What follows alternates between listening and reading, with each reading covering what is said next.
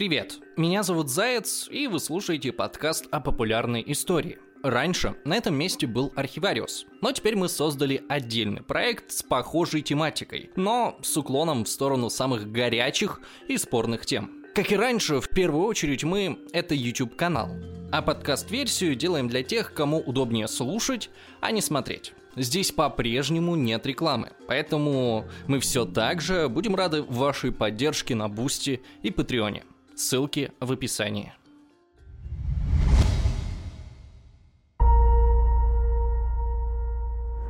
Привет. Думаю, никто из вас не будет спорить с тем, что война это плохо, а конец войны абсолютное благо для всех, кто страдает из-за боевых действий. Но есть одна проблема – После завершения сражений старые обиды никуда не деваются, как по волшебству. Более того, к ним добавляются новые, ведь война — это кровь, боль и страдания миллионов людей. Нельзя просто взять и сказать «Сорян, пацаны, ошибочка вышла. Зря мы вас тут э, разбомбили и поубивали. Всем спасибо, до свидания».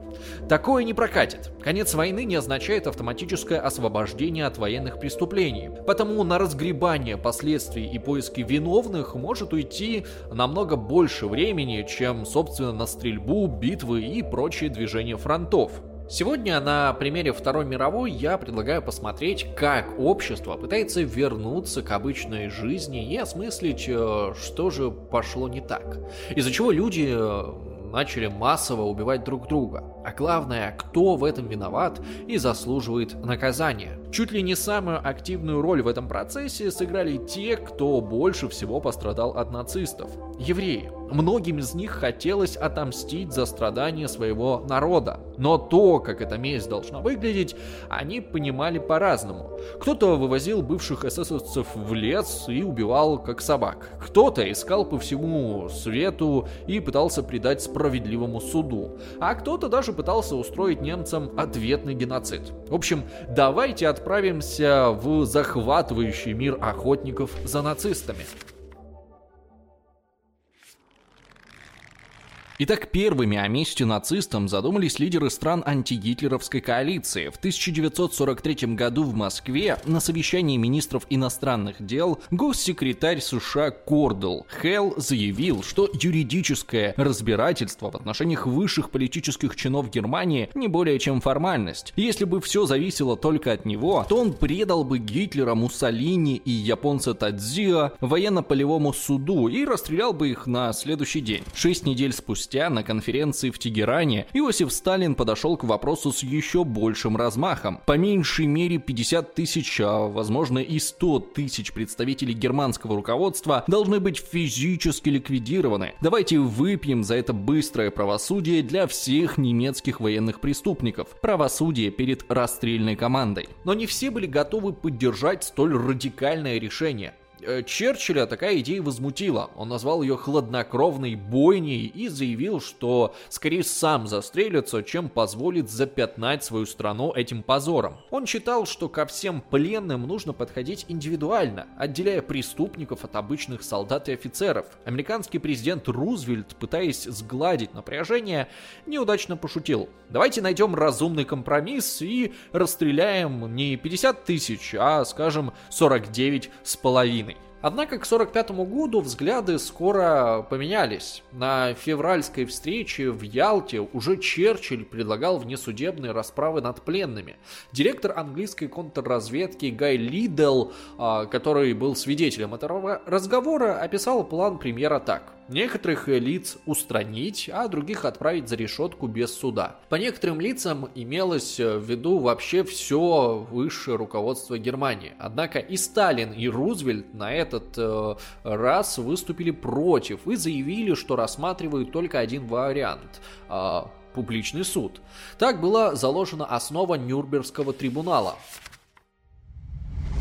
Продолжаем. Итак, на носу Нюрнбергский трибунал, но к его началу обнаружилось, что союзники не до конца понимают, кого и как им нужно судить. Изначально количество потенциальных подсудимых оценивалось в 13 миллионов человек, то есть это все члены нацистской партии, гестапо, эсэсовцы, бывшие штурмовики и хрен еще знает кто. Правда, от этого плана быстро отказались, потому что в таком случае э, некому было бы не то что восстанавливать Германию, а даже охранять такую огромную массу заключенных. Первым делом из списков военных преступников вычеркнули всех связанных с ракетостроением. Это были очень ценные кадры. Так что, несмотря на то, что многие из них напрямую были связаны с трудовыми лагерями и были причастны к гибели десятков тысяч евреев и советских пленных, их никак не наказывали и сразу после победы привезли в разные страны, где они спокойно продолжили продолжили работу в максимально комфортных условиях. Интересная ситуация сложилась и после раздела Германии. Обеим странам нужно было как-то создавать госаппарат, полицию, разведку и так далее. А как это сделать, если всех опытных чиновников и военных расстрелять? Так что очень скоро преследование бывших нацистов стало сворачиваться по обе стороны от Берлина.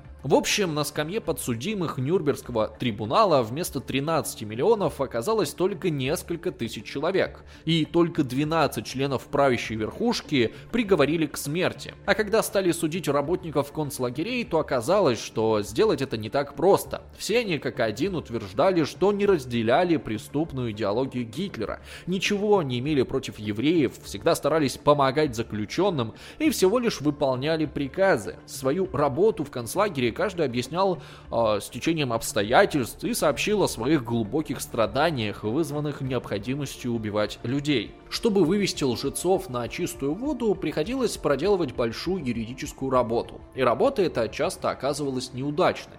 Всего было вынесено около полутора тысяч приговоров, но затем 69 из них отменили, а еще 250 человек получили смягчение наказания. Специалист по Холокосту Давид Чизерани объяснил, почему переловить нацистов оказалось невозможно. Это был бы бесконечный поиск. Процесс только по одному лагерю занял 9 месяцев, а всего таких лагерей было 70, в каждом из которых работали сотни людей. Союзники в отчаянии разводили руками. Потом пробовали судить членов Айнзацгрупп, тех самых карательных отрядов и эскадронов смерти, которые убивали мирное население на Восточном фронте. Молодой американский прокурор Бенджамин Ференс, который вел это дело, грустно заявил, 3000 членов Айнзацгрупп ежедневно расстреливали евреев и цыган. Мне удалось подготовить обвинения для 22, 13 из которых приговорили к смерти, и лишь 4 приговора привели в исполнение. Остальные уже через несколько лет вышли на свободу, оставшихся никто не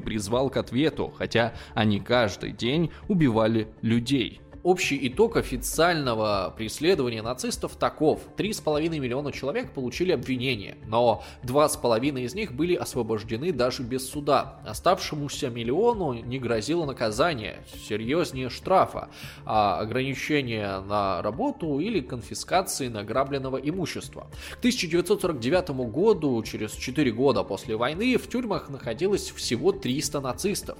Однако были тогда в Европе люди, которые смотрели на месть нацистам не так, как союзники. Это были евреи, как выжившие во время Холокоста, так и солдаты еврейской бригады, воевавшие в Италии в составе британской армии. Их, как правило, не интересовали формальности типа свидетелей, судов и права на адвоката, ибо хороший нацист – мертвый нацист. И вот тут наша история разделяется на два больших блока. Возможно, кто-то из вас слышал про знаменитого охотника на нацистов Симона Визенталя. И уж точно вы слышали про и израильскую разведку Масад, которая создавала себе репутацию на поиске и захвате военных преступников. Но сперва я хочу поговорить не о них, а о куда более отбитых ребятах. Их звали Накним или Накам, э, с иврита это переводится как «мстители». Эдакие бесславные ублюдки в реальности. Иногда они сами себя называли Дин по первым буквам еврейской фразы «Кровь Израиля мстит».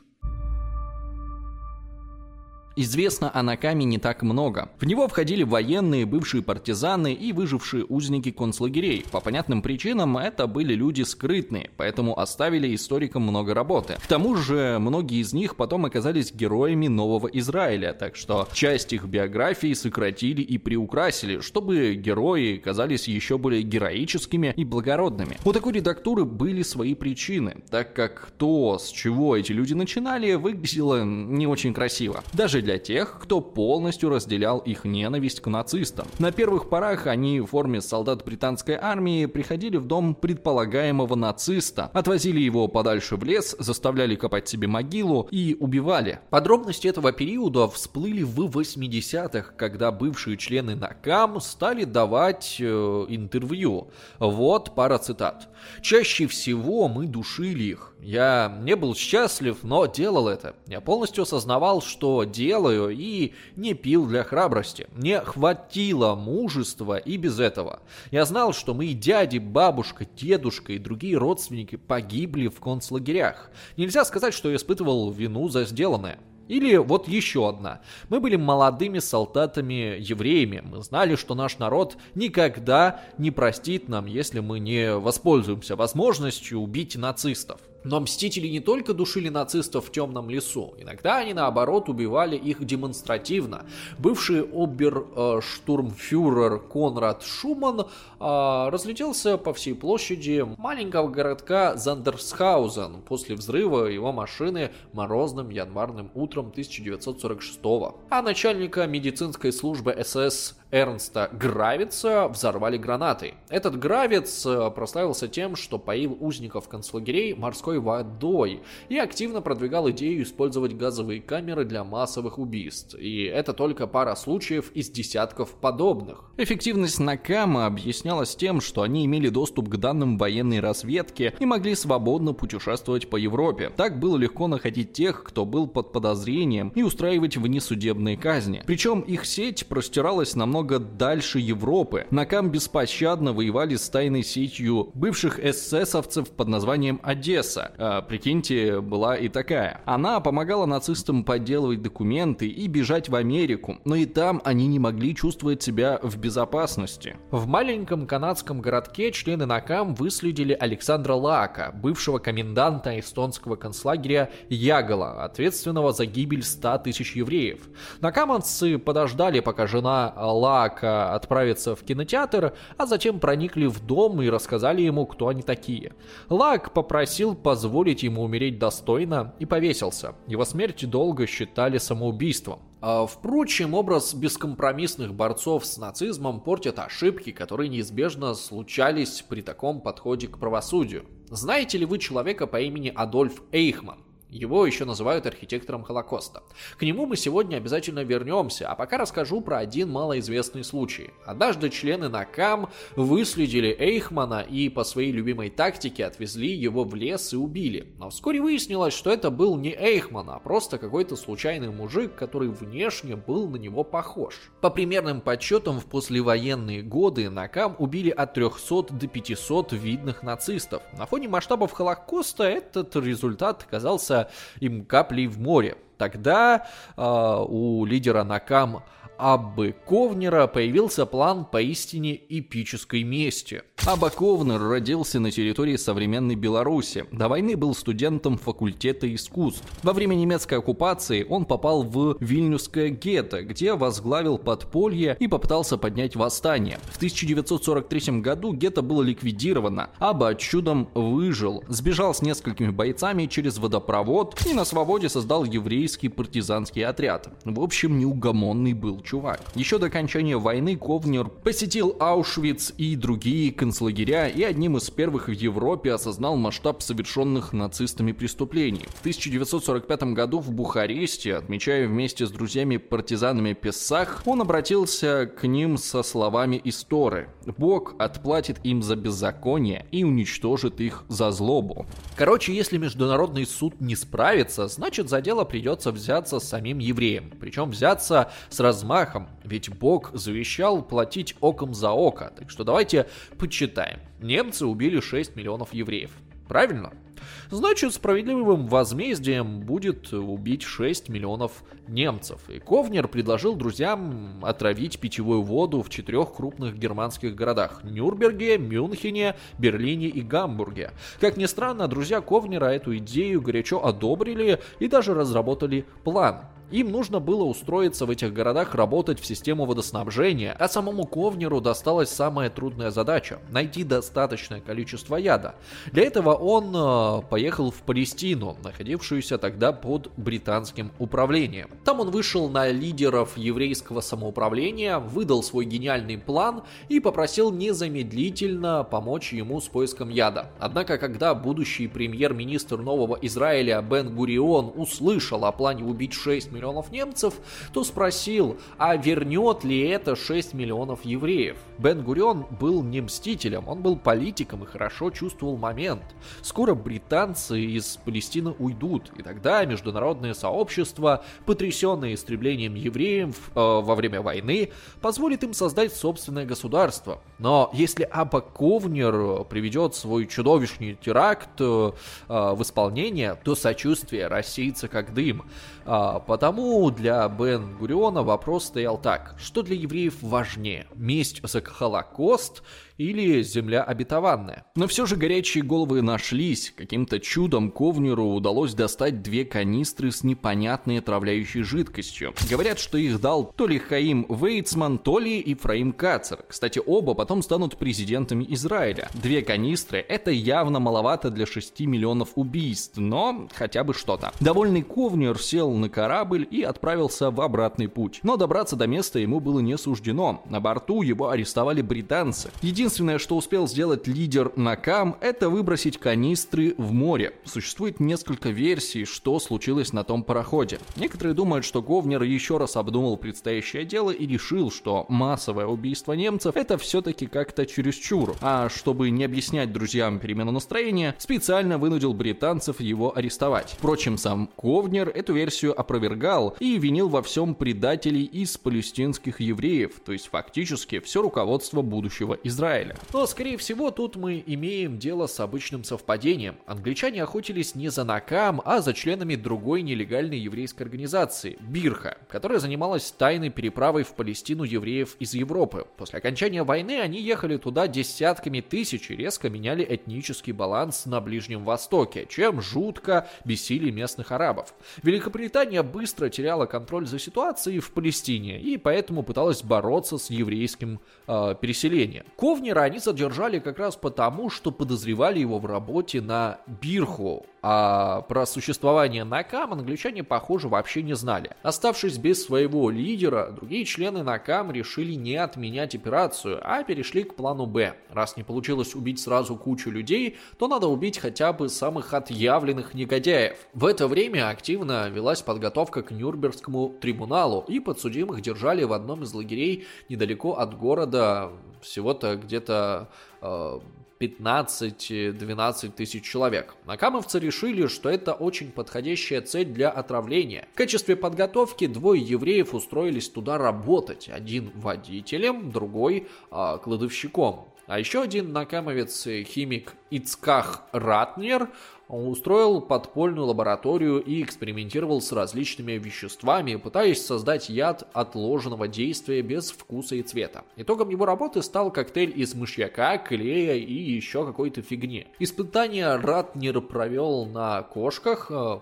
удачно, кошки сдохли. Его соратники в это время изучили обстановку в лагере и выяснили, что хлеб для пленных нацистов всегда привозят из одной и той же пекарни. Вскоре туда устроился на работу один из накамовцев, выдавший себя за поляка. Удалось решить и главную проблему, которая больше всего волновала еврейских мстителей. Они очень боялись, что вместе с пленными нацистами погибнет и американская охрана. Но оказалось, что по воскресеньям американцы ели белый хлеб, тогда как немцев всегда кормили черным. 13 апреля 1946 года настал час X. Шестеро накамовцев должны были спрятаться в пекарне и ночью отравить хлеб. Но все сразу пошло не по плану. В пекарне смогли незаметно остаться только три человека. И за ночь они обмазали ядом только 3000 буханок вместо 14. После этого они все спешно покинули страну. Но вместо громкого массового убийства получился пшик. Почувствовали себя плохо только 2000 пленных, только 200 из них попали в больницу. Всем им быстро сделали промывание желудка, и никто не умер. Почему? Ну, сказать сложно. Во время обыска в пекарне следователи нашли а, такое количество мышьяка, что хватило бы на убийство 60 тысяч человек. Почему не сработало на немцах, непонятно. Одни говорят, что евреи намазали яд слишком тонким слоем. Другие, что пленные все-таки почувствовали какой-то привкус и не стали доедать свои порции. На этой неудаче деятельность Накам практически полностью прекратилась. Вскоре ООН приняла резолюцию о разделе Палестины на два государства – еврейское и арабское. Мирного сосуществования не получилось, и они тут же стали воевать друг с другом. Для большинства членов Накам сражаться за будущее еврейского народа оказалось важнее, чем мстить за прошлое. Они уехали из Европы на Ближний Восток и сыграли важную роль в израильской войне за независимость. Аба Ковнер после освобождения тоже вернулся в Палестину. В войне за независимость он сражался в рядах бригады Гивати и выпускал боевую газету. Это подразделение показало себя в войне одним из лучших. Сначала они остановили наступление египетской армии, а потом и вовсе выбили египтян с территории Израиля. На страницах своей газеты Ковнер призывал товарищей товарищей мстить за Холокост и называл египтян собаками и гадюками. После войны это вызвало в Израиле горячую дискуссию. Многие евреи выступали за то, что им тут в Израиле как бы не нужно разжигание ненависти, тем более с помощью фашистских приемчиков. После войны Ковнер ушел из армии и политики в литературу. И, надо сказать, вполне успешно. В 1970 году он получил государственную премию Израиля и возглавил Союз писателей. А Баковнер умер в 1987 году, оставшись в истории одним из лучших поэтов Израиля. Удивительно, как причудливой порой э, складывается э, жизнь. После создания Израиля, в который уехали почти все накамовцы, на первый план среди еврейских мстителей вышли не другие секретные организации убийств, а энтузиасты-одиночки с совершенно другим подходом к делу. Именно они вошли в историю как охотники за нацистами. Целью этой охоты было не убийство, а судебный приговор. Охотники не создали своей структуры, не выработали общие правила и даже не согласовали действия с друг другом. Они вообще находились находились между собой в довольно сложных отношениях, но сходились в одном. Все нацисты, ответственные за убийство евреев, должны быть найдены и отданы под суд. Я расскажу о двух самых известных из этой кампании – Тувье Фридмане и Симоне Визентале. Оба они были узниками концлагерей, оба потом помогали союзникам искать бывших нацистов. Тувья Фридман, молодой польский еврей, сбежал из лагеря незадолго до прихода Красной Армии. С двумя товарищами он пробрался через канализацию, отмылся в ручье и прибился к польскому партизанскому отряду. После освобождения Польши он присоединился к работе коммунистической милиции. Их главной задачей, по словам Фридмана, было выискивать и арестовывать немцев, поляков и украинцев, которые занимались военной деятельностью, наносящей ущерб интересам Польши и польского народа. Позже он писал, что взялся за работу с невероятным энтузиазмом, командуя несколькими новобранцами и чувствуя под рукой надежный револьвер, он арестовывал одного нациста за другим. Фридману удалось выследить нескольких военных преступников, Например, они схватили украинского старшину Шронского, который на допросе признался, что забил насмерть столько евреев, что не мог вспомнить э, сколько точно. Потом отряд Фридмана отправили в Данцик, где поручили арестовать и проверить всех немцев в возрасте от 16 до 60 лет. Он признался, что в то время был беспощаден и избивал заключенных, чтобы получить признание. В моем сердце кипела ярость. Я ненавидел их проигравшими так же сильно, как и в те ужасные дни, когда они были победителями. Сейчас при мыслях о прошлом мне становится стыдно, но нужно помнить, что дело было весной 45-го. Немцы еще сражались, а я тогда не знал, выжил ли хоть кто-то из моей семьи в нацистских лагерях. Второй наш герой, Симон Визенталь, был освобожден американской армией из лагеря около австрийского города Линц. Визенталь сразу решил, чем хочет заниматься на свободе. Он отправился в отдел военных преступлений и предложил свои услуги. Американский лейтенант крайне скептически взглянул на измученного голодом Визенталя и спросил, «Сколько вы весите?» «53 килограмма», — ответил Визенталь. На что лейтенант расхохотался и велел прийти тогда, когда это будет правдой. Десять дней спустя Визенталь вернулся. Ему удалось набрать пару килограммов, а бледность лица он попытался замаскировать, натерев щеки красной бумагой. Впечатленный его целеустремленностью, лейтенант взял Визенталя на службу, и вскоре он отправился арестовывать своего первого нациста, охранника СС по фамилии Шмидт. С арестом возникла проблема. Преступник жил на третьем этаже, и пока Визенталь туда поднимался, то так устал, что еле стоял на ногах.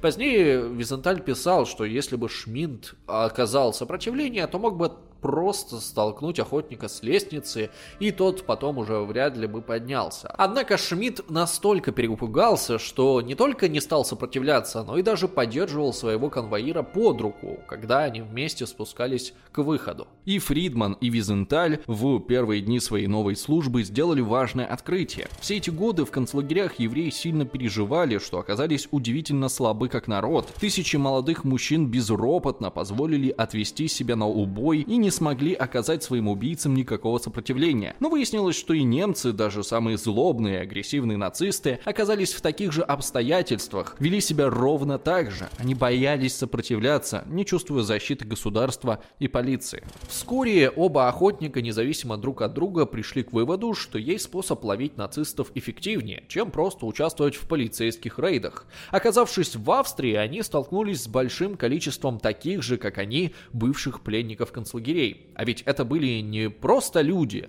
а, но и носители ценной информации. Что происходило в немецких лагерях и как работала машина Холокоста. Они знали все имена и внешность охранников, кем и когда отдавались приказы, кто эти приказы выполнил. Учитывая, что почти везде лагерная документация была уничтожена, сведения, которыми могли поделиться бывшие заключенные, были на вес золота. Визенталь и Фридман начали опрашивать евреев и систематизировать полученную информацию. Для этого Визенталь создал Еврейский центр исторической документации, а Фридман – Центр документирования преступлений нацистов. А собранные доказательства доказательства передавались местным властям для проведения судов. В Австрии сразу после войны союзники рассмотрели невероятное количество дел. На скамью подсудимых попали 28 тысяч человек, из которых 13 тысяч признали виновными. Однако с началом холодной войны энтузиазм прокуроров ослаб, и большинство заключенных вскоре вышли на свободу. Теперь Австрия старалась выставить себя первой жертвой Гитлера, и деятельность охотников за нацистами стала невыгодной, ведь жертва преступления не может может сама творить то же самое. Фридман вспоминал, ситуация становилась постыдной.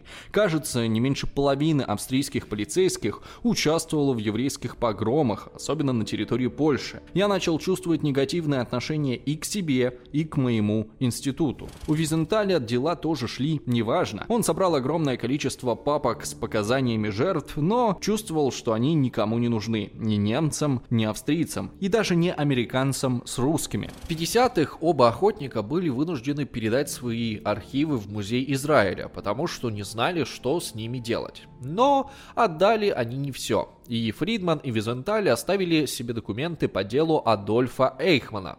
И это было не просто так. За несколько первых лет охоты охотники поменяли подход к работе. Вместо того, чтобы пытаться достать абсолютно всех бывших нацистов, включая электриков и поваров из концлагерей, они решили сосредоточиться на поиске главных организаторов Холокоста. И прежде всего Эйхмана, начальника 4 отделения СС, которое отвечало за окончательное решение еврейского вопроса. А еще это был один из немногих высокопоставленных нацистов, кто остался на свободе после капитуляции Германии. К изменению стратегии Фридмана и Визенталя подтолкнуло дело бывшего коменданта Освенцима Рудольфа Хёса. После войны ему удалось сбежать, но за ним начал персональную охоту британский лейтенант Ганс Александер.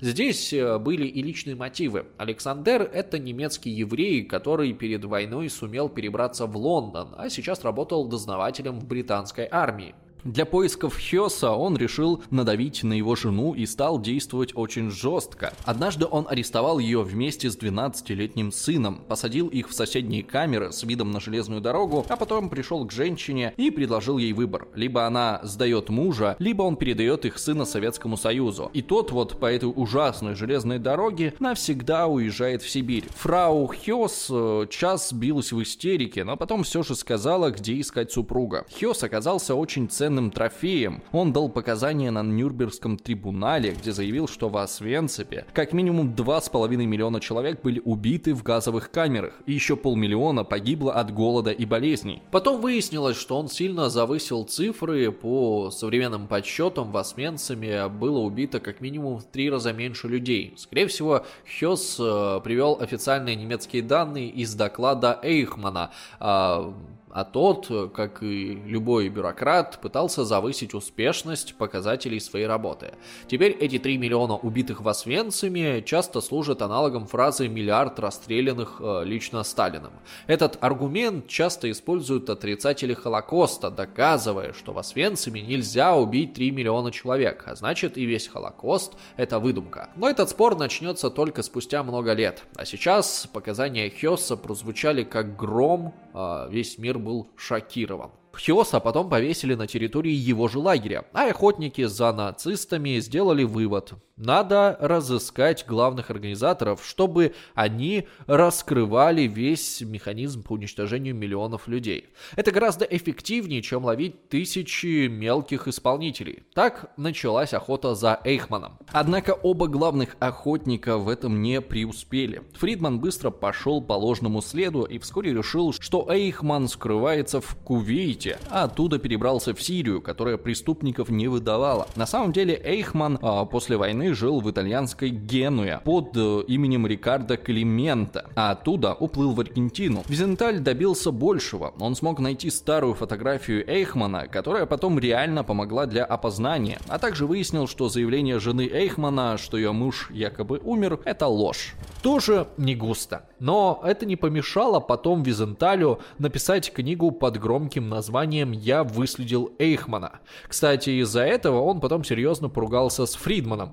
Охотники за нацистами, по сути своей, были одиночками и конкурентами. И если сначала они старались сотрудничать друг с другом, то очень скоро все скатилось к открытой вражде. А главная заслуга в поимке Эйхмана принадлежала человеку, которого широкая публика не знала. Это был немецкий прокурор Фриц Бауэр, еврей и социал-демократ из Мюнхена, который угодил в лагерь еще в январе 1933 года, едва Гитлер пришел к власти. Тогда еще машина по уничтожению людей не была запущена на полную катушку, поэтому Бауэра скоро выпустили, а он тут же сбежал в Данию. После войны он вернулся и стал окружным прокурором в Брауншвейге, который специализировался на судах э, над э, деяниями Третьего Рейха. В 1957 году Бауэр получил от еврея-эмигранта из Аргентины наводку на местонахождение Эйхмана. И с этого началась история самого громкого похищения. А где же все это время был знаменитый Масад? Это великолепная израильская разведка, которая считается чуть ли не лучше ЦРУ и Ми-6 вместе взятых. Тем более, что прославился Масад как раз благодаря поиску нацистских преступников. Почему он все еще не появился в нашей истории? А дело в том, что Тогда Масад нацистов не искал. У израильской службы в первые годы ее существования и без этого проблем хватало. Страна находилась в кольце врагов.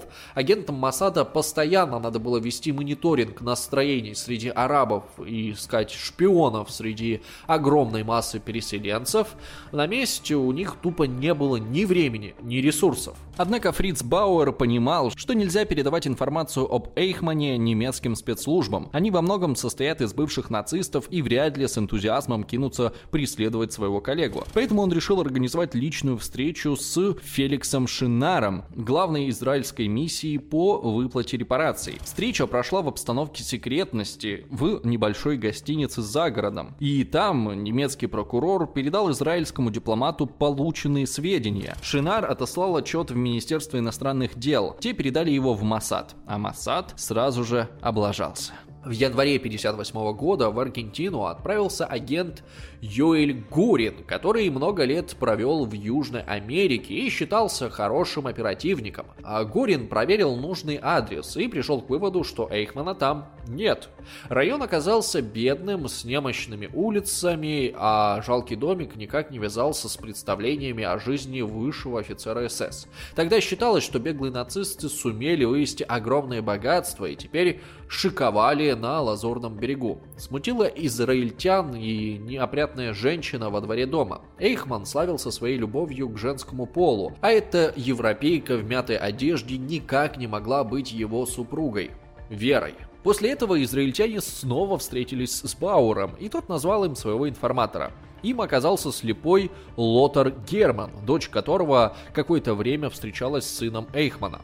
Почему Герман так решил? Потому что тот, в отличие от отца, даже не стал менять фамилию. А еще, не зная, что его девушка еврейка, он постоянно рассуждал при ней, что немцам надо было истребить всех евреев, пока была такая возможность. Так в Аргентину отправился второй оперативник Масада и пришел буквально по тому же адресу. Он выяснил, что дом принадлежит некому Шмидту, а арендует его мужчина по фамилии Клемент. Массадовец э, проверил Шмидта, выяснил, что это точно не Эйхман и снова сообщил в Тель-Авив, что информация от Бауэра не соответствует действительности. А сам Бауэр в то время через других своих информаторов выяснил, что Эйхман скрывается как раз под именем Клемент. И когда израильтяне рассказали ему о результатах второй проверки, то Бауэр пришел в бешенство. Просто невероятно. Да самый бестолковый полицейский в два счета выяснил бы все, что нужно. Спросите любого мясника на рынке, и он выложит вам все, что надо надо про этого Клемента. В общем, Масад и в третий раз послал агента в Аргентину, но тот э, потом говорил, что прискорбно, что Эйхмана э, выследил слепой, а Масад проверял его наводку целых два года. И вот, наконец-то, агент установил, что Климент — это действительно Эйхман. Об этом доложили лично президенту Израиля, и тот приказал вывести его в Израиль для публичного суда. И если до этого история с Эйхманом была довольно позорной для Масада, то дальше он сработал на высшем уровне. А руководить операцией в Аргентину отправился лично директор спецслужбы Иссер Харрель. Сегодня про эту операцию сняты сотни документальных и художественных фильмов, написаны тысячи текстов. Во всех них есть сцена, как накануне похищения Харрель э, произносит перед оперативниками пафосные речи, вроде того, что э, вы были выбраны судьбой, чтобы один из величайших преступников всех времен а, предстал перед судом в Иерусалиме, или что впервые в истории палача еврейского народа а, будут судить сами евреи. Вероятно, какой-то подобный эпизод и правда был, но гораздо лучше настроение массадовцев перед миссией передает другой короткий диалог. Харреля с одним из агентов. Его спросили, как думаете, нам дадут большой срок, если поймают?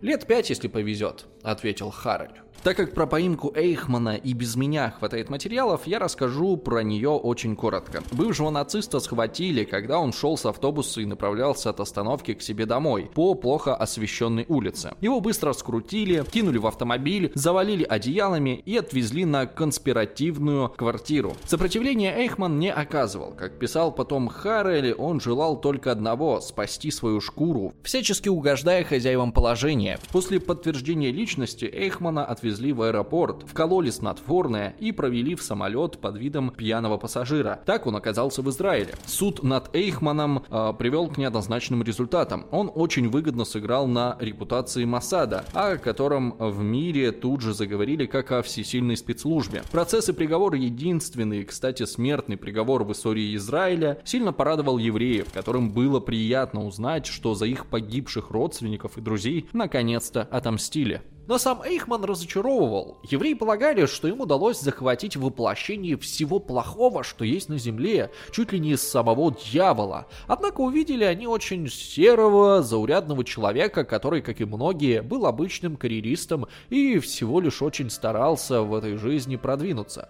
Просто ему было без разницы, что для этого делать. Деревья рубить или людей в печах сжигать. Он рассказывал, что лично ничего против евреев не имел, что в детстве дружил с мальчиком-евреем, делился, что его долго преследовали кошмары во снах после того, как он впервые увидел, как охранники щипцами выдирают золотые коронки изо ртов убитых газом людей. Во время суда в зале присутствовала журналистка газеты «Нью-Йоркер» Ханна Аренд, которая под впечатлением от процесса написала книгу «Банальность зла». Книга вызвала ожесточенные споры во всем мире, и особенно в Израиле. Там Аренд писала, «Одна из моих главных задач состояла в том, чтобы разрушить миф о зле, как о великой демонической силе.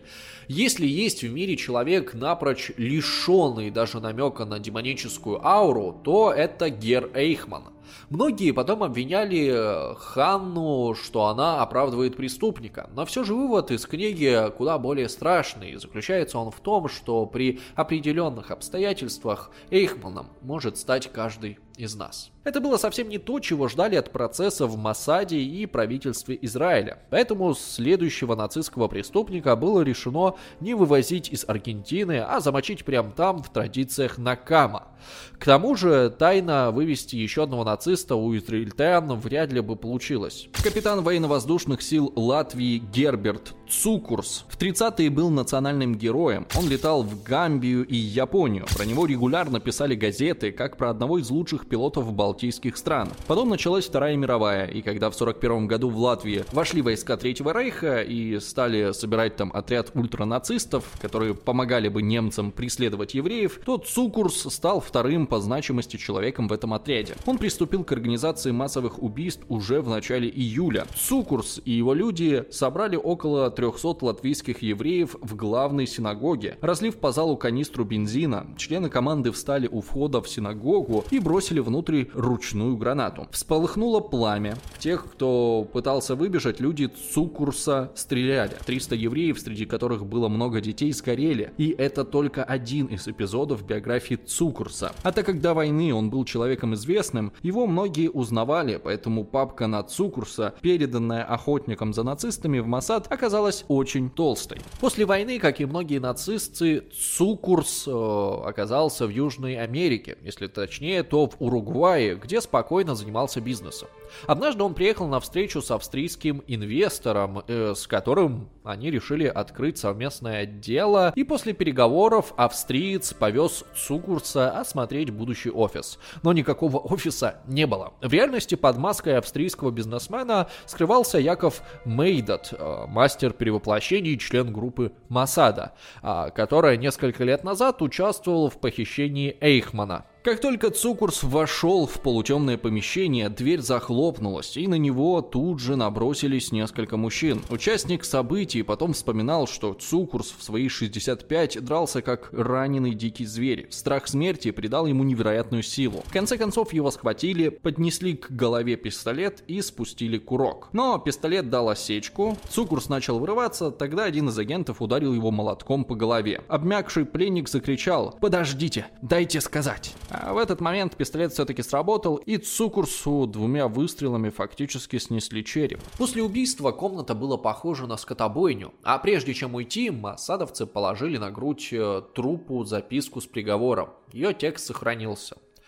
Принимая во внимание тяжесть преступлений, в которых обвиняется Герберт Цукурс, в особенности его личную ответственность за убийство 30 тысяч мужчин, женщин и детей, а также учитывая чрезвычайную жестокость, проявленную при совершении этих преступлений, мы приговариваем его к смерти. Приговор приведен в исполнение 23 февраля 1965 года. Естественно, это был неофициальный приговор израильского суда с подписями и печатями, а в качестве автора записки указывались те, кто его а, никогда не забудет. После этой истории Масад и Израиль стали терять интерес к поиску нацистов. Одно дело рассуждать о необходимости справедливой мести, а другое бить пожилого человека по голове молотком и отмываться потом от его мозгов.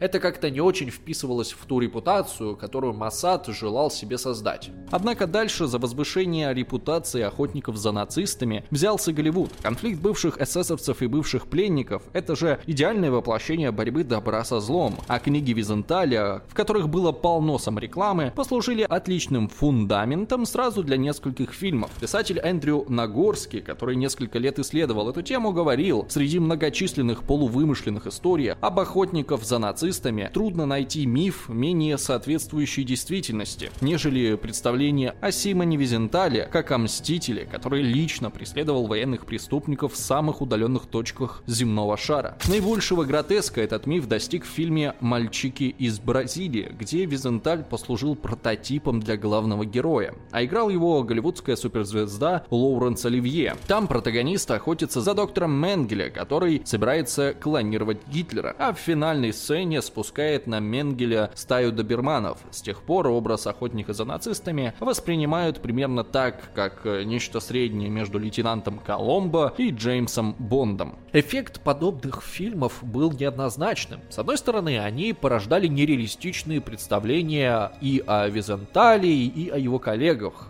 Э, из-за чего те регулярно ругались друг с другом.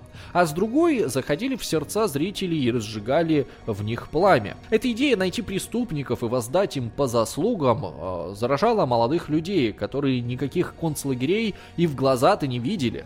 Зато их сильно впечатлили истории э, об этих концлагерях. И они решили положить жизнь на то, чтобы наказать всех монстров, кто к этому был причастен. Были среди нового поколения охотников и не совсем психически психически здоровые люди, были и советские шпионы. В общем, это была очень разношерстная группа, которую э, ничего не объединяло, кроме идеи найти и наказать нацистов.